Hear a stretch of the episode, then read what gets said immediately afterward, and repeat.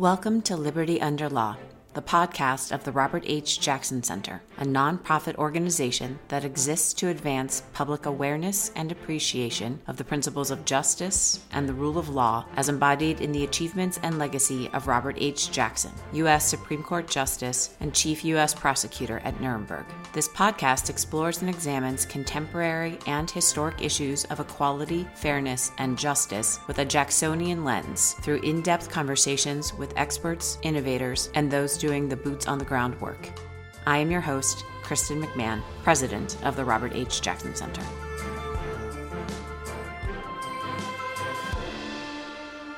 I am excited to welcome Sarah Ludwig, the founder and co director of New Economy Project, whose mission is to build an economy that works for all based on cooperation, equity, social and racial justice, and ecological sustainability. Sarah, thank you so much for joining me for tea today. Thank you, Kristen. Um, so I start each of our teas with a very just sort of foundational question. And so I will start this one the same way. And what does or what is your definition of economic justice? So that's a big question. What is economic justice? And um, I think that the conventional definition and what people often think of when they think of economic justice is thinking about equality of opportunity. And, um, you know, we would say at New Economy Project, and I personally would say that absolutely we should have equality of opportunity. But for us, it's more than just making sure that everybody has a great shake, a good shake, an equal shake. Um, and that, um, you know, as we've seen with the pandemic, which has laid bare such profound economic and racial economic inequities um, and really exacerbated them in lots of ways that it's really not just about equality of opportunity, it's also about equality of results and equality of provisions so that everyone in our definition of economic justice should not only have access but also the, uh, the provision of basic social goods decent housing health and healthcare, education, work, food, a healthy environment, and climate.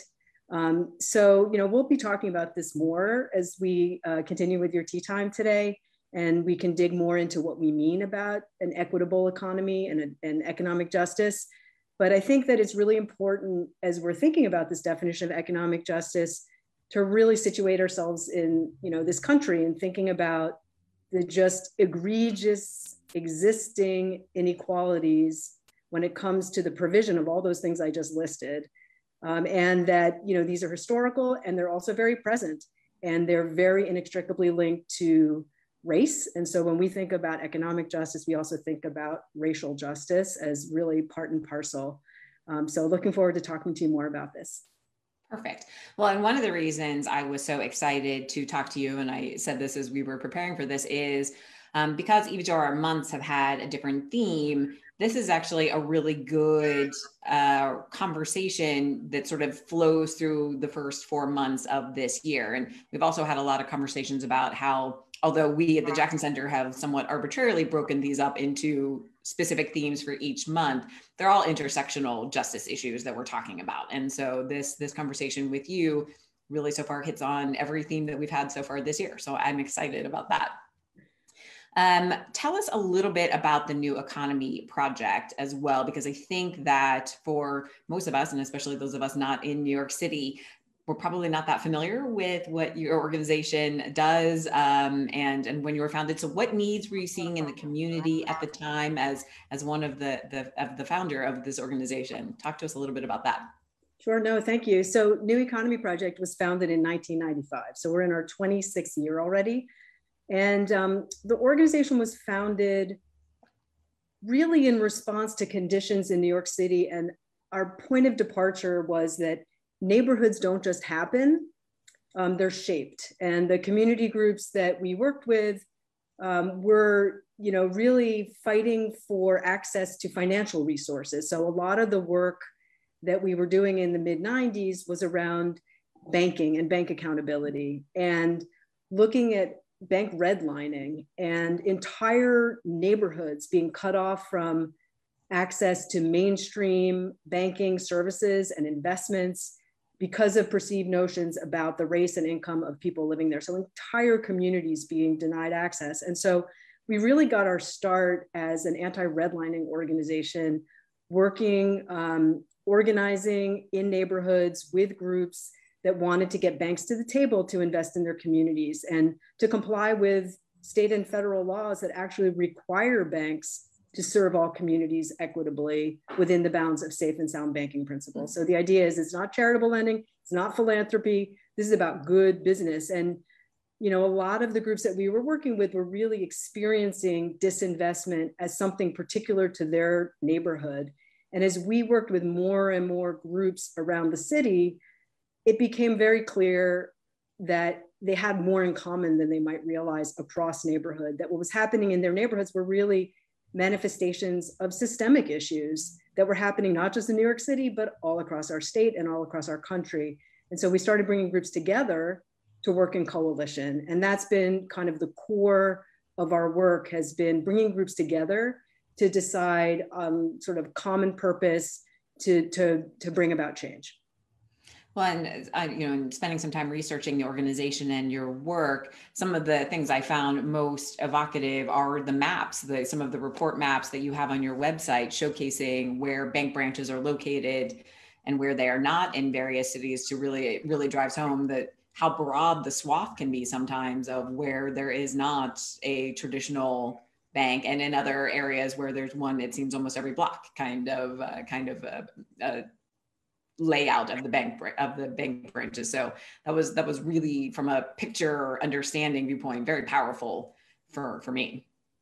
Yeah, and I, I, really hope that people get a chance to look at our website, which is neweconomynyc.org, to check out these maps that you're talking about, Kristen, because what you're going to see is that there is a glaring connection between the racial composition of neighborhoods and bank redlining. Um, you know, that there are fewer than one branch for every 10,000 people in neighborhoods that are predominantly Black or Brown communities and immigrant neighborhoods.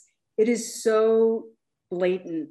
And it's a pattern that we saw also with subprime and predatory mortgage lending. The very neighborhoods that are cut off from banks, where the bank branches aren't, are the neighborhoods that were flooded with the most destabilizing extractive loans that really led to just massive loss of, of equity and wealth and homes and devastated so many families and so many neighborhoods leading up to the actual global economic meltdown. So these issues that we work on affect people, they affect, affect families, they affect a, a city block or a rural area, but they also have larger implications for our entire economy and our society. So we're very aware of that at the organization as we're working on very particular issues as they affect people.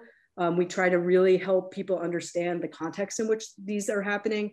And the maps have been very, very useful to tell a story that people live. They know this story. They live in the neighborhood. So they know there are no bank branches to be found for, you know, 50 blocks. And they know that there are old hulking buildings that used to be bank branches. Um, and they feel that dis disinvestment very palpably. So um, you know, the maps are a way to kind of paint the picture and help people understand that these are systemic issues.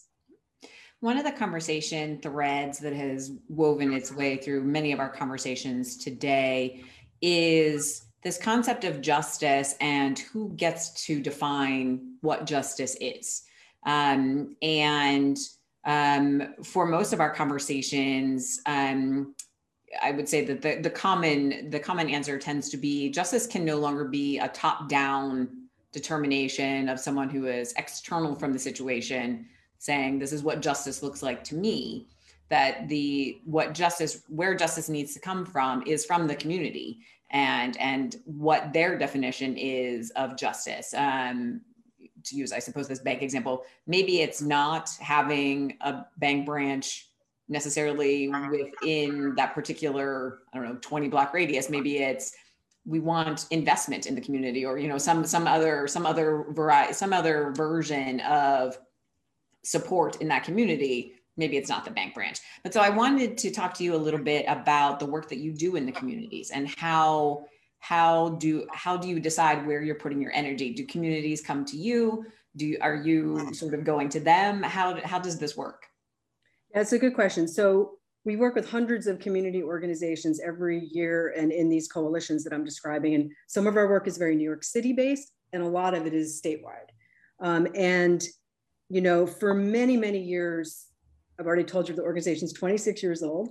Um, we spent our time, devoted our energies to fighting discriminatory lending and for financial justice and fighting against financial injustice. And you can imagine that much of our energy, you know, it's 1995. Well, the you know neighborhoods started to be flooded with predatory mortgage lending around that time, and there were foreclosure waves crashing through communities of color well before people were aware as a sort of national issue around some of these, you know, subprime mortgage lending issues. Um, although we were jumping up and down and screaming about the racial injustice and the targeting of communities for this wealth extraction. So we were fighting, fighting, fighting, fighting, organizing groups in that fight. And, you know, we sort of pivoted about seven or eight years ago and kind of got back to what we set out to do when we formed the organization 26 years ago, which is to really put out solutions to be not just fighting, but also to be building, to be thinking about affirmative structures and models and institutions that we can be building or supporting groups in building more pointedly that are about exactly what you're talking about, which is community organizations that have their members. We don't, we're not neighborhood based.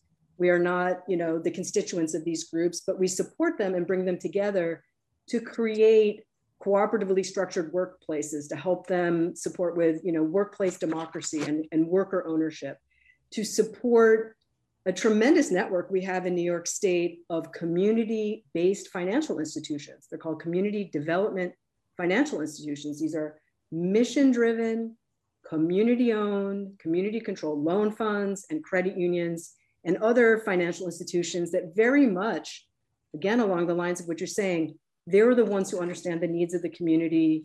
They are informed by and owned by and directed by community members to decide is it is it green infrastructure we're trying to build? Is it renewable energy? Is it about getting, you know, small, you know, loans out to people for home ownership and affordable housing and so forth? We do a lot of work with groups that are forming community land trusts that are saying we want self-determination over the land in our community. We want to be able to create affordable, we want to own it collectively, and we want to determine what goes on that land. Is it affordable housing? Permanent and deeply affordable housing? Is it, you know, uh, uh, cultural space? Whatever it is, is it a mix of these uses? Is it, or, you know, community gardens and so forth? So all of our work is now kind of, we see it in this twin way, which is one side of the coin is we continue to fight discriminatory economic practices and systems that perpetuate inequality that perpetuate segregation and poverty, that harm people and communities. But then we're also working with groups to really chart a path for real change and transformation so that people and communities have a say and determination over, over their lives. And it's very, very exciting work. And there's a lot of buzz around it and a lot of momentum. Well, and this is also a, a, a familiar conversation to our to our listeners on this, in that um, these conversations are about both the how do you correct the injustices of the past, but then how are you also trying to ensure that they don't keep happening or trying to to take that part of the system and make change there. Um, and that sounds as if your organization is similarly inclined of all right we you know we, we're fighting we'll keep fighting because some of that restorative justice is important but also we now need to be focused on how do we stop this up front? So how do we not get to the point where we need to figure out how to fix it? How do we just preemptively, hopefully, prevent that challenge from happening? Yeah, and I think that both the years of, of Trumpism and the um, pandemic more recently um, have really brought, put into stark relief a few things, um, many things. Um, and there's been a lot of suffering in the process. Mm-hmm.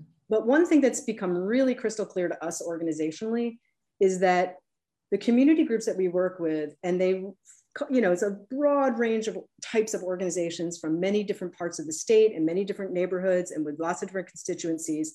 One thing that people are more and more convinced of is that we, it's not going to be enough to fix a system that's predicated on inequality.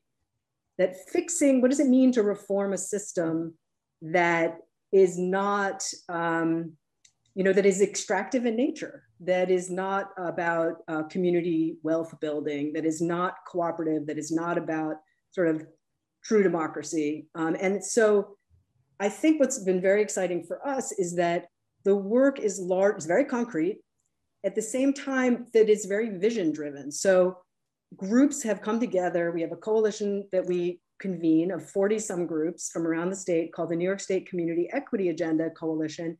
And that coalition has come together again from all corners of the state, from lots of different racial and economic justice types of organizations to say, let's envision a world that's based on the things we believe in, that is based on community self determination, that's based on racial justice and gender justice and climate justice.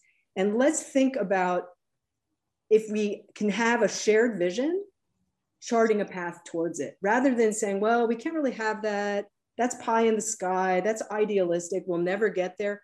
When we do that, we negotiate against ourselves.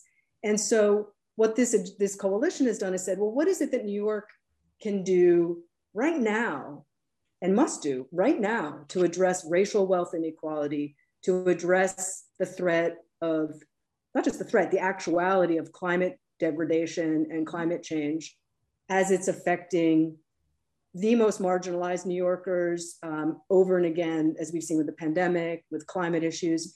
And so it's really exciting because there are very concrete things we can do, and people are not saying, oh, this is too uh, you know, idealistic, that there's actually, we're, we're defining what's possible and making it happen. And that's, um, you know, we would really encourage people to find out more about this equity agenda because it's got a concrete set of actions that New York can be taken against a backdrop of really bold vision and change. And it's something that community organizations, social justice organizations, and individual New Yorkers are really clamoring for. Well, so let's dig into this a little bit because I think that the elements of the equity agenda itself will probably best highlight what you what you've just been describing. So um, I think I want to start with. I'm going to take a step back. Actually, I think I want to start with before we actually talk about the agenda. Let's talk a little bit about the coalition. So how did that how did that come to be? Um, as you and I were talking a little bit, uh, to our knowledge, it's the only sort of statewide coalition like this. Um, and so, just curious as to how did that form um, in terms of to hopefully spark some ideas for some of our from some of our listeners. No, that's great. So, you know, there is a lot of activity going on in cities around the country that are very much aligned with the equity agenda. To our knowledge, it's the only statewide coalition that that's doing this work but it comes out of really just more than a decade of work in Albany, um, in, in our legislature, fighting efforts to change our laws and basically deregulate financial services.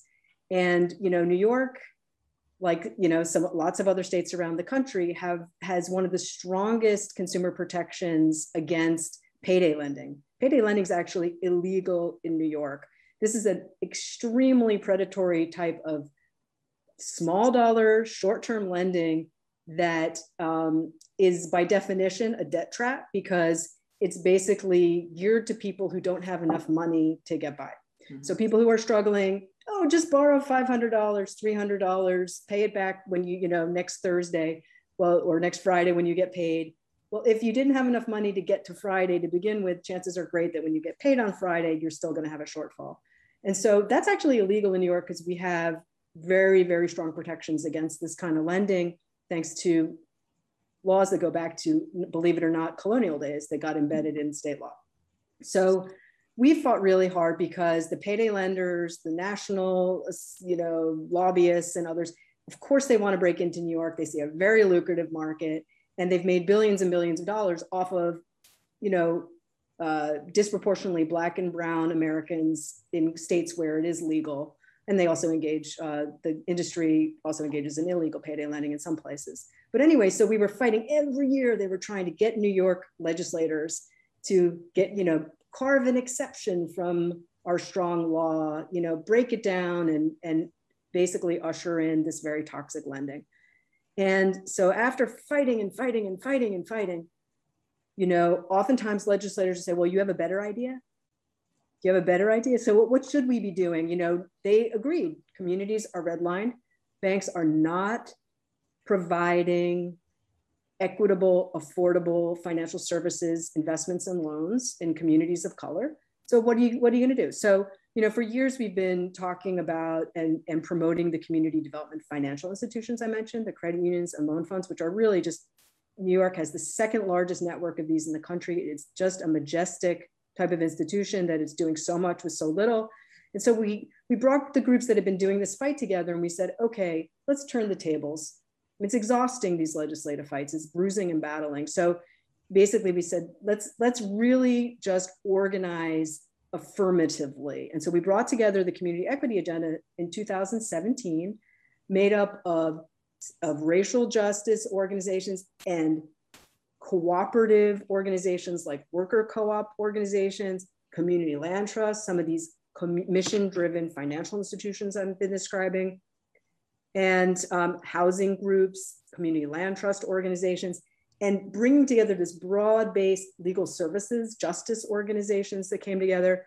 Um, and now there are 40 groups from around the state and, and growing all the time. And there's some labor organizations, some unions, um, that are very taken with this. And together, even though we're coming from all parts of the state, and even though we're from different types of organizations and our membership is really varied, people share this idea of an affirmative agenda and that we really need change um, in order, you know, some people would say fundamentally to survive, um, you know, but we certainly need to change the way we talk about economic development and the way that we shift what you talked about, which is this sort of top down approach to communities and all of the injustices that have come with that. So the idea is that it's people in communities setting the agenda, deciding what it is that um, New York should be doing to ensure that people have the dignity and integrity and meaning of good work,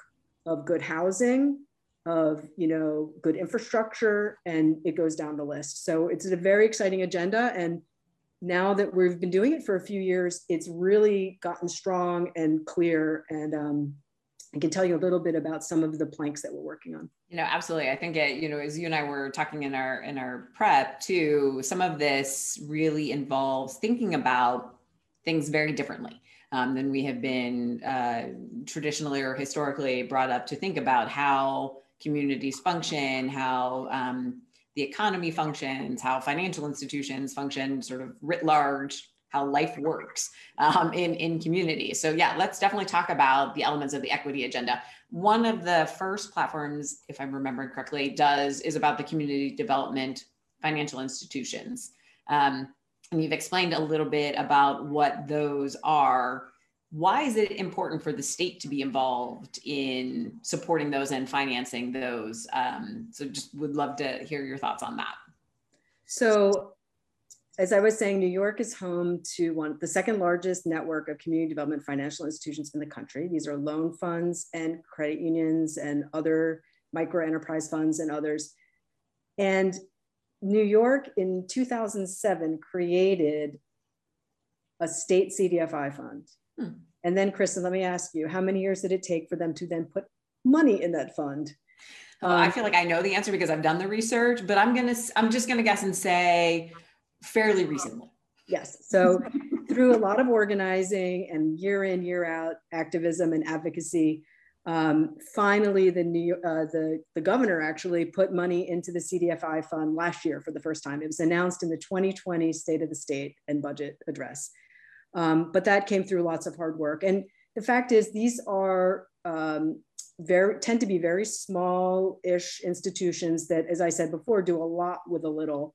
And there is a federal CDFI fund, and um, that was started in the early 1990s. And we have seen through that experience that every dollar invested in CDFIs gets leverage, gets translated 12 times over. It allows these institutions to build their capital so they can lend out more to communities. And if we care about making sure that money flows equitably to neighborhoods, these are institutions that are in communities that understand the needs of people and businesses in their communities and can serve them very well. So it's very just smart public policy for New York to be investing in institutions that can really get the funding out, get the support out to local small businesses, to micro enterprises. Um, you know, we have seen, I'll give you an example in Rochester, the Genesee Cooperative Federal Credit Union made more loan mortgages in the city of Rochester than JP Morgan Chase. That's an example. Um, in a year that they've, you know, researched, um, there are um, really the PPP program, whatever else we want to say about the strengths and failures of the PPP program. Um, we know that there's been a lot of racial uh, injustice built into that program and certainly in the outcomes of it. But the community development financial institutions have gotten hundreds of millions of dollars out through the PPP when some of the large banks, you know, seem to be having real trouble getting the money out to um, businesses, particularly owned by Black and Brown New Yorkers and others. So um, and immigrant New Yorkers. So, um, you know, they do this tremendous work and they have this tremendous momentum. And the community equity agenda is calling for real investment by our state in these institutions as a matter of anti-redlining. Some of them have teller, you know, they provide financial direct services through branches um, to make sure that there is loans that get out that get out there. Um, and it's just, um, it's been a long time uh, effort. And I think we're starting to get some traction and some understanding of these institutions here in New York. That's great. And then I think this might be a related um, understanding, but this was actually a new concept for me as well, is the public banking um, side of this as well. Um, and so do the CDFIs and the public banks, are they addressing some of the same equity gaps? Um, and uh, is there, I guess, maybe start with the fundamental question of what's the difference between a public bank and a CDFI? yeah, no, that's good. And I'm so excited about public banking. I'm going to have to try to sit still in my seat because I'm so excited about it. We encourage enthusiasm, so please. Yes, and I hope that um, all of you who are watching this get, if you aren't already excited about public banking, will be by the time we're, we're done this segment. But um, so here's an example of things we never think about where does our public money go when it you know when it when a city collects its taxes and you know a city like new york has an annual operating budget of 93 billion dollars. Okay so that is like the gross domestic product you know of many many countries.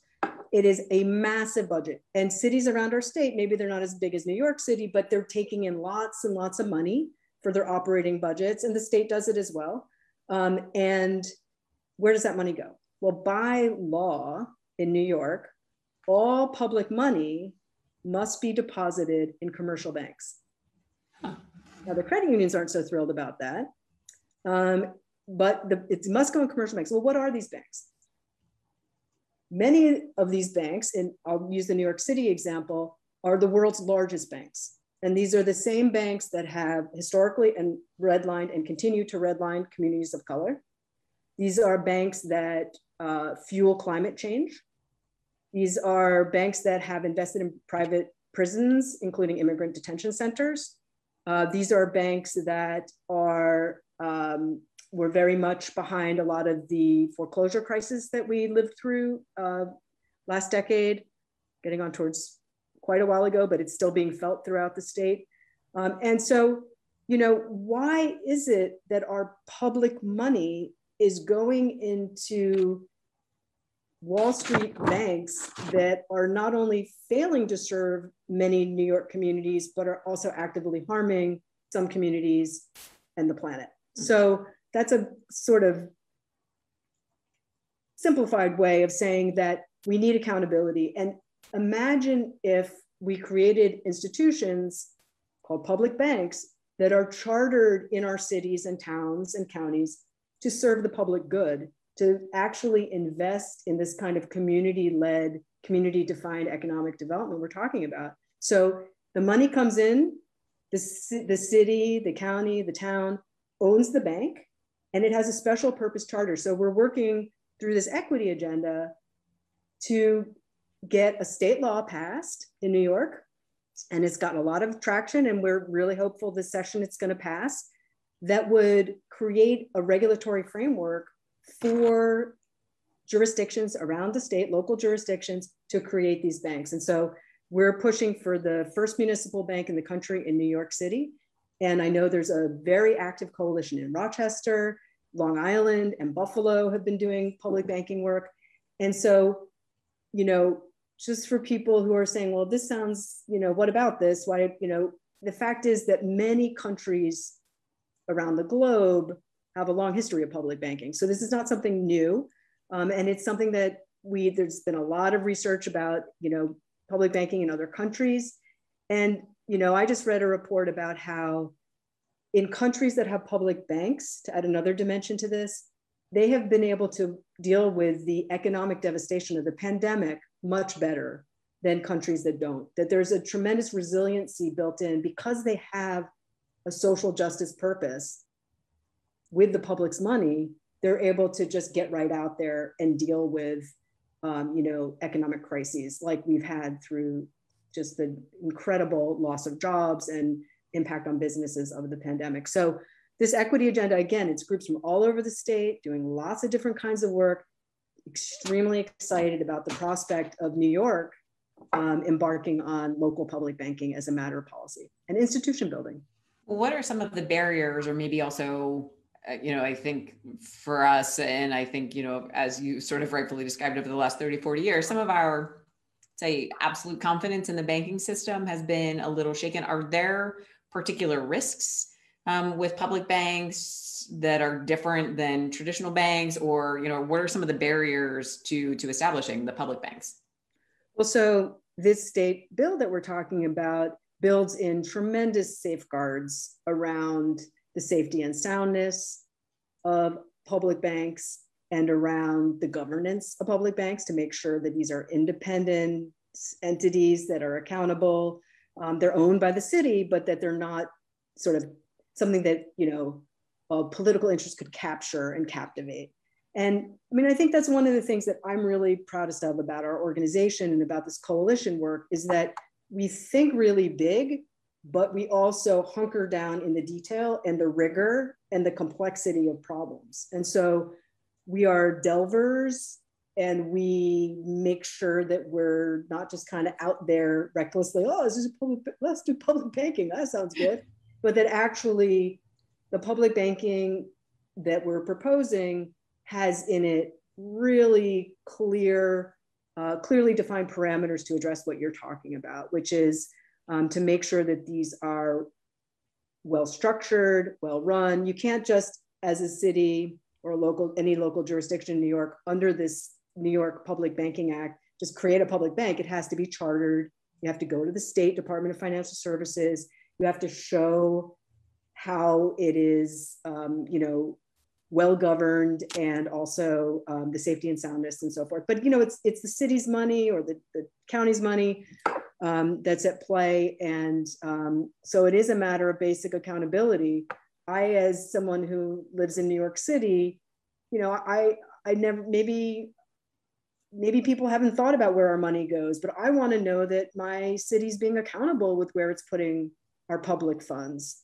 And so there are many different dimensions of this a lot of the groups that are are involved with the work for public banking in New York um, that are part of this coalition and other coalitions around the state working for local public banking are environmental justice and climate justice groups that are very, very concerned about banks' role in fueling fossil fuels extraction and, and climate change in general. And that, you know, why should we be putting our public money in these institutions? So it's there are many aspects to this that, as you were saying before, it's sort of like the convergence of lots of issues. And back to your original question, public banks could support community development financial institutions. So the concept of public banking in New York is not one where we'd be setting up uh, bank branches all around the state or public, you know, municipalities would be doing that, although they could, if that's what they determine they want their public bank to do, there's nothing to stop them from that, but that they would really shore up these community development credit unions that offer tremendous services to people in their communities and are run by them. I mean, they're member run and owned financial institutions. Got it. Okay. Um, so one of, and sorry, we just got a, a, an audience question I think I'm going to ask here since um, we are on this topic. So, how do the banks react to communities trying to gain economic equality, and how do the banks support this kind of new economy? Thank you for that question. Uh, so, I'll say a few things. Um, you know, banks are not one monolith. There are lots of different kinds of banks. There's big international, there's global financial institutions, there's much more local ones. And um, I think one of the sort of tasks we have before us in pushing for local public banking in New York is helping the state banks, the local banks, and local credit unions understand that public banking actually strengthens public local banking. So there's one public bank in the country, it's the State Bank of North Dakota. Hmm. Um, and they have shown that because of their state public bank, we're pushing for local public banking in New York, but their state public bank has allowed for, they have the, the more local banks and credit unions per capita than any other state in the country. Who knew, right?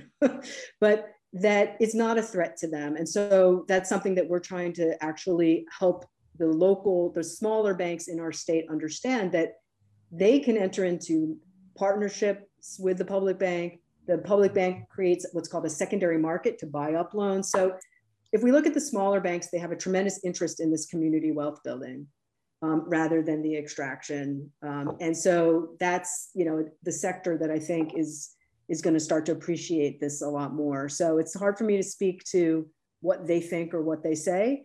I have to say that a lot of mainstream banks, for example, um, are not interested in supporting worker owned businesses. I spoke earlier about how the you know workplace democracy and worker ownership is a very important part of the equity agenda and banks kind of short circuit when a worker co-op comes to them for a loan because they say, wait, who's the owner? And the answer is, we all are. All the work. The collectiveness throws them collectively, off right? So that you know your question about a new economy and how banks respond, I think you know the structures in, that they have in place and the assumptions they make and the criteria that they have don't match this these structures, and so that's one reason that the community development financial institutions are so key is that they are very tuned in to by and large very tuned into you know, really community owned models community ownership models um, around work land food housing etc we were starting to talk a little bit about the new york state worker owner centers and the worker cooperatives um, and so I want to, since that's one of the main platforms for the equity agenda, I want to talk a little bit about those specifically. Um, I'm guessing that it is more than just as it relates to their support by the financial institution. So what what does that particular plank of the equity agenda cover? So there are a lot of members of the equity agenda that are worker cooperatives um, worker owned businesses um, that are cooperatively owned and, and um, structured that, you know, make sure that people have a say in, in their workplace and also um, tend to uh, have much higher wages and certainly the, the integrity and dignity and humanity of the workplace. Um, and in, sometimes it's, you know, oftentimes these are in sectors where there has been tremendous exploitation of workers as well. Um, so there are many members of the coalition that are also umbrella organizations of worker co-ops or support organizations of worker co-ops. And they have been very much driving this part of the platform, um, just like the community development financial institutions are driving, you know, that part of the platform.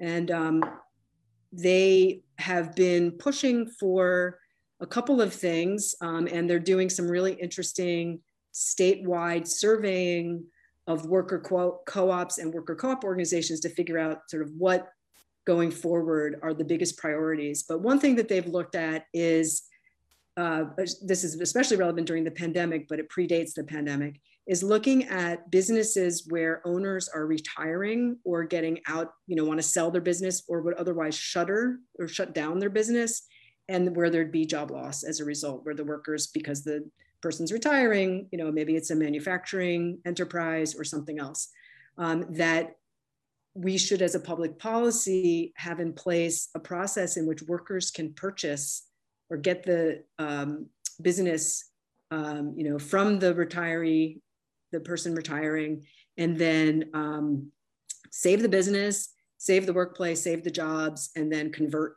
the business into a, a worker co-op. And so that's been very exciting. Um, and there's a lot of research around that um, and so forth. Um, there's also been some talk uh, and some work of the equity agenda around the recent legalization of cannabis in New York. And, um, you know, that policy or that um, cannabis legalization in our state is very much tied to racial and social equity. The idea being that it's brown and black New Yorkers who have really borne the brunt of the war on drugs.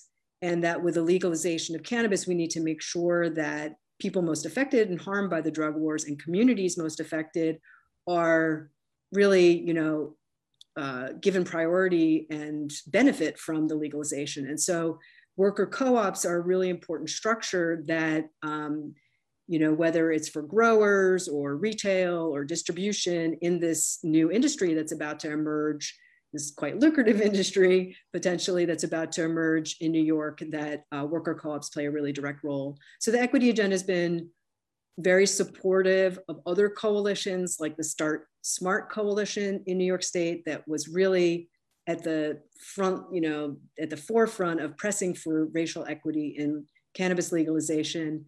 Um, and then look to the equity agenda for some of this kind of articulation of the role of worker co-ops in racial and social equity and community development financial institutions as well. There was a statistic on your website, and I'm not going to remember it exactly, but I want to say it was something along the lines of more than 10,000 jobs, small business jobs, are lost, sort of in that transition that you were talking about. If an if an owner decides to retire, or they're just done, and there's nobody. If it was a family-owned business, there's nobody from the family who picks it up, and that just was a, a that struck me as a very significant statistic um, in in that sort of mass. So if you think that you know you know a, small employer maybe has somewhere between three and ten, there are ten thousand or more than ten thousand of them that are going out of business every year. That's a significant number of people who are out of work. Absolutely. And, and so it, it's also making sure these are viable businesses. So it's it's not just that people are retiring, but they're retiring and their assets still in the business and it's a viable enterprise. So um, there's a lot to be said there. And there have been efforts also in our state to create worker ownership center for the state um, that's that provides resources and technical support and potentially funding to emerging worker co-ops in New York City, our city council for many years now has been funding resources for worker co-ops to do just that, to help with technical support and organizing and legal support and otherwise. And it's really paid off. There's been tremendous yield from this public support. And so their equity agenda, some members have been saying, we really need to bring this to the state level because you can see that a little bit of capacity building by the public sector goes a very long way towards job creation, retention, and uh, real sort of community ownership and fairness in the workplace. So that's a good thing for everybody when people are employed, when the jobs are lasting, when people get paid a living wage, and so forth. So it's, you know, you can see how that fits in with a, a vision for a just society and, um, you know, why it's part of the equity agenda as well. Yep, absolutely. Um, I'm going to remind our audience to please put their questions into the chat. And we just got one that is following up on this. So I'm going to ask it now. So Helena is asking, she said, these worker co ops sound very much like ESOPs. And so, is there a similar expectation that employees will receive benefits from the business's growth? I would imagine if we're switching it over to a completely cooperative owned, um, that there would be probably some sort of equitable distribution of of benefits. Yeah, I mean, you're sort of, I mean, I know what ESOPs are. Um, and I know that a lot of the groups in the coalition have been saying ESOPs are great, um, but that, and these are employee stock ownership plans, which is a way of structuring a workplace. That doesn't ensure that all workers are owners necessarily. Um, so that that might be an interesting model, but that worker co-ops ensure full ownership. Um, this is not my area of expertise the way some of these other topics that we're talking about are but there are uh, a lot of groups that i'm sure would be happy to, to talk to the person who asked the question and provide the information knowledgeably Perfect. Perfect. Thank you. Yes, I oh, I certainly have come to grips with the fact that I'm never going to be an expert on everything. So I also never mind when other people feel that same way and makes me feel like I'm with my people. So that's great. Um, all right. So there are, I think, two main planks still in the equity agenda that we've not um, gotten to. Um, the first is about predatory lending. Um, and it sounds as if New York is actually in pretty good shape with regard to their viewpoint on predatory lending, although I would imagine it's something that probably comes up or I don't really want to say under attack, but that people are trying to change probably fairly regularly. So, how does this platform plank about ending predatory lending play into what the New York laws already say about predatory lending? So, the equity agenda, you know, all the things we're talking about are affirmative models, you know, sort of making sure we create and build institutions and, and that are very much about solving and addressing problems we retained within the equity agenda a strong plank, and there's a work group that just focuses on this in the, in the coalition on wealth extraction. So there's community wealth building. We need to also make sure we're paying attention to community wealth extraction and fighting that and, and making sure that we're not losing sight of, of that important work. So although we have a strong law, as I was saying before, that categorically prohibits predatory payday lending, we are still have major, profound financial justice issues in our state. So um, there is pervasive redlining. It is pretty much it's it's throughout our state. Uh, you can do even scratch the surface of research, and you will quickly find this. And then when you deep look more deeply, it's very very pervasive. Um, where you know banks just don't have branches, they don't make loans um, to people uh, who live in neighborhoods or communities or parts of cities that are predominantly of color. Um, and so we have a huge bank redlining issue, and a lot of groups in this coalition are very dedicated to exposing that. And we've been asking our state attorney general to, you know, look around the state and do an expose of this. Um, and you know, there's good research tools um, for shining a light on these issues. So you know, sometimes people talk about redlining like it's a thing of the past, and we definitely live with the legacy of redlining, um, but we also continue to have very, very blatant, clear patterns that continue um, that have real harm, that causes real harm to people and communities. If you think about how where you live has so much to do with your prospects in life, mm-hmm. you know, what kind of education or public school opportunities you have, what the health you know care looks like the safety the infrastructure the roads you can go down the list again you know when you don't have equitable investment or when communities are are cut off um, the way that you see through such you know blatant and ongoing redlining it really creates a perpetuation of, of poverty and segregation so um, we're, we're far from in a great place i know that you know there was just the state uh, Department of Financial Services just cracked down on a bank that was engaged in redlining uh, in Buffalo, um, and there's a lot more work to be doing there. So, at the same time that we're really concerned about fair financial services and fighting redlining, there's also a whole lot of activity that you know people have to deal with all the time, which is around debt collection. Um, you know, New York is home in Western New York to, it's the headquarters of the debt collection industry. It's also a state where hundreds of thousands of low income people of color and low income white people as well, but predominantly it's very disproportionately a, a racial justice issue as well, are being hounded through our court system to, um, you know, basically by companies that have bought old charged off debt mm. um, you know for pennies on the dollar and it's a huge extractive industry there's tremendous amounts of fraud on the courts mm-hmm. um, by this industry and then certainly fraud against individuals uh, by this industry um, and you know one doesn't want to be overly broad brush but this is an area where i feel very comfortable talking about this being a pervasive set of injustices um, so New Yorkers are dealing with that.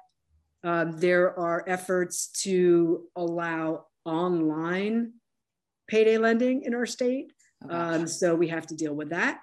Um, and the list goes on. So there are many groups that are dealing in their communities um, with people and families that have been um, trying to deal with all sorts of lending issues, um, fairness in lending and so forth, and exploitative loan products um, and financial issues. This coalition is also looking at how this plays out in neighborhoods. So, um, you know, we have our work cut out for us, unfortunately.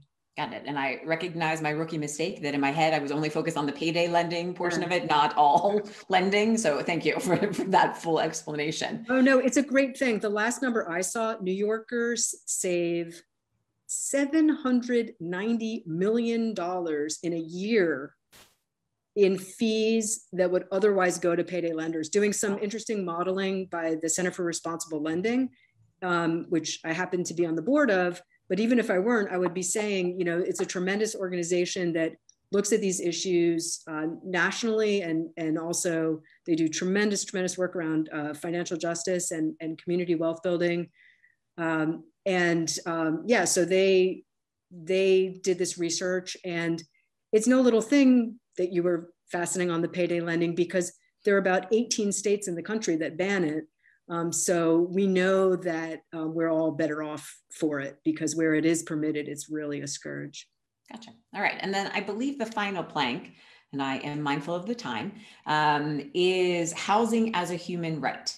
Um, and so I'm curious as to what are the proposals around that plank um, and you mentioned the community land trust earlier as well. So I think that might, I think that might factor in here too. Yeah, so um, the plank for the Equity Agenda Coalition really draws from community land trusts and affordable housing groups and others that really are looking to um, kind of policies that, that reflect the idea that housing is a human right. Um, and that um, there's a very concrete bill that's in the state legislature called the Tenant Opportunity to Purchase Act, or TOPA. And um, it's a bill that would allow for tenants uh, to collectively purchase their buildings and operate them cooperatively um, in their shared interests. So it would kind of give tenants a first right to or first dibs on buildings that are being sold. And um, would really bolster uh, housing, particularly in neighborhoods that we see also throughout our state where people are not able to afford housing, where they're being pushed out, where there's gentrification and displacement as a result. So it's a very important plank, and I'm glad you raised it. So thank you, Kristen. Of course, of course. All right, before we get to the lightning round, there's just one question because since for a lot of us, these are new thoughts and new ideas, what do you wish people were paying more attention to with regard to this. So, you know, for those of us who are, regardless of whether we're new to this conversation or not, what what are you what is on your radar that you think, oh gosh, this has the possibility of either being really great or really terrible, and nobody really seems to be focused on that quite yet. Well, there are a few contenders, a few things I think about that um, you know we all need to be paying much more attention to. So in a way it's stating the obvious because we all know this but the climate issues which you know it's very in a way we have to not think about on a daily basis because we need to get through the day. But the fact is that it's not about the future. It's not about climate change in the future. We're dealing with climate degradation and climate crisis and climate change now. And i think you know it's you can deny all of this if you want, but there's scientific reality. And it's frontline communities that are already bearing the brunt of this as well. And so this is an example of a real fusion of climate justice, human rights and racial justice issues and economic justice issues all coming together. So if we can be thinking about this squarely and the reality that we're living in, and we can be thinking, well, how do we solve this in a way that's smart, that that addresses all these things? Because we can, and there, there are ideas out there. How do we build institutions that fundamentally address these ecological issues and that also allow for you know community self-determination and that they're not about extraction so you know it, the things we don't think about are sort of rampant consumption. It's not it just you know we can't keep doing this. Um, and it's very easy also to put that aside and kind of say well you know we need to make sure everyone has fair buying power and has the fair you know fairness in in the market in the marketplace. It sort of uh, you know raises a lot of issues and a lot of contradictions in the way we live. Okay. All right. Now for the lightning round. Lightning round what progress do you hope to see in the next year well public banking in new york a reality in new york state and new york city support for community land trusts and social housing same thing both of them are achievable we are on the precipice of both and really hoping to make it happen. And that's the progress we want to see. Okay. What gives you hope that progress will be made? What gives me hope is that given all the difficult times that we're living through and in the racial violence, the police killings of, you know, the pandemic, certainly, it's just, it, I think there's a real sense that we need bold ideas and that, that, we need to make them happen and we need them now and that we need meaningful meaningful change. We need a different way of doing things um, that uh, really works for everybody um, rather than just a few okay who else is doing good work to make progress in this area so lots and lots of people are doing good work um, and I will encourage them to check out all of the members of the Equity Agenda Coalition. yes, yes, yes. So, you know, in New York City, um, there in New York State, there are, you know, very local efforts like the Bronx Community Development Initiative, which is pulling many of these strands together. Housing Justice for All Coalition has had some tremendous wins for tenants and is doing a lot of really important work around the pandemic and anti eviction work. Um, Invest in Our New York is a coalition that is um, many, many groups around the state that are looking at equitable taxation. And, you know, we just saw in our budget um, some very important wins there for Invest in Our New York. Some people will call it for short the Tax the Rich campaign, but to get money for education and educational equity. Um, that's been a tremendous win in recent times. Uh, Cooperation Jackson in Mississippi is not a group necessarily, but it's an initiative and it's very much aligned with the work that, that we are trying to do in New York. Um, the list goes on. Do I have time for more, Kristen? No, no, I think I think that's good. Um, and then the last thing, because we like to leave our audience with additional ways that they can educate themselves. So, what would you suggest for us for things that we should be reading or listening to, or who's writing about this? Like, who are some of the good thinkers working on on these topics? Well, I have to thank you for um, elevating these issues. So a good place is here, the Robert H. Jackson Center. Thank you. Thank you for that uh, shameless plug. I appreciate that. it wasn't shameless by me. It was appreciated. Um, but you know, the Jackson Cooperation Jackson group that I was just mentioning, there's a there's a book. It's a few years old um, that people might want to read. It's a, it's got a lot of different um, good chapters, and it's called Jackson Rising the struggle for economic democracy and Black self determination in Jackson, Mississippi. Um, I think that's a good place to, to start. Um, it's excellent about organizing. There's a book um, called by Gar Alperovitz called What Then Must We Do? Um, it's got a good overview of some of these new economy concepts that we've been talking about. Uh, you know, it's a good primer on that. And our website, um, please go to neweconomynyc.org and you can learn a lot about these coalitions. And we have a lot of documentation and um, you know, hope people will get directly in touch as well. Absolutely. Yeah. Your fact sheets and, and the reports and the research on your website are, are very valuable. I, that was a lot of my research focused on that. And then I sort of branched out from there. So they're valuable resources and I appreciate that you, you have those up. Sarah, especially, thank you so much for joining me for tea today and for informing us and educating us and challenging us. Um, you know, we know these conversations never really end, so there's there's always more work to do, and we appreciate it. Thank you. Thank you, Kristen. You have been listening to Liberty Under Law, the podcast of the Robert H. Jackson Center, presented in collaboration with Chautauqua Institution. Our program's producer is Nicole Gustafson. Original theme music for Liberty Under Law by Bryson Barnes. I'm Kristen McMahon, president of the Robert H. Jackson Center and your host.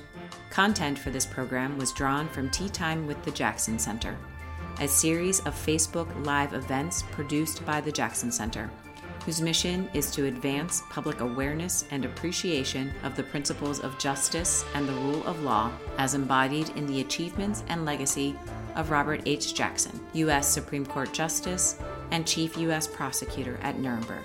We envision a world where the universal principles of equality, fairness, and justice prevail.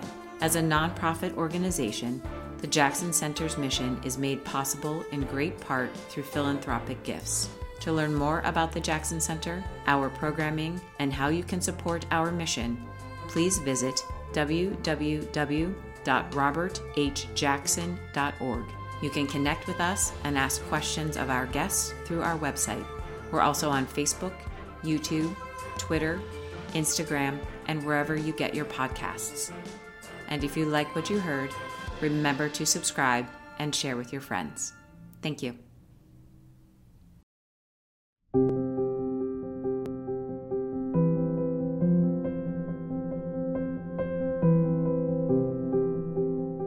CHQ Assembly is made possible through the collaboration and innovation of Chautauqua Institution's full time and part time staff, seasonal staff, and many volunteers, as well as participants like you, whose engagement, gifts, and subscriptions sustain our mission.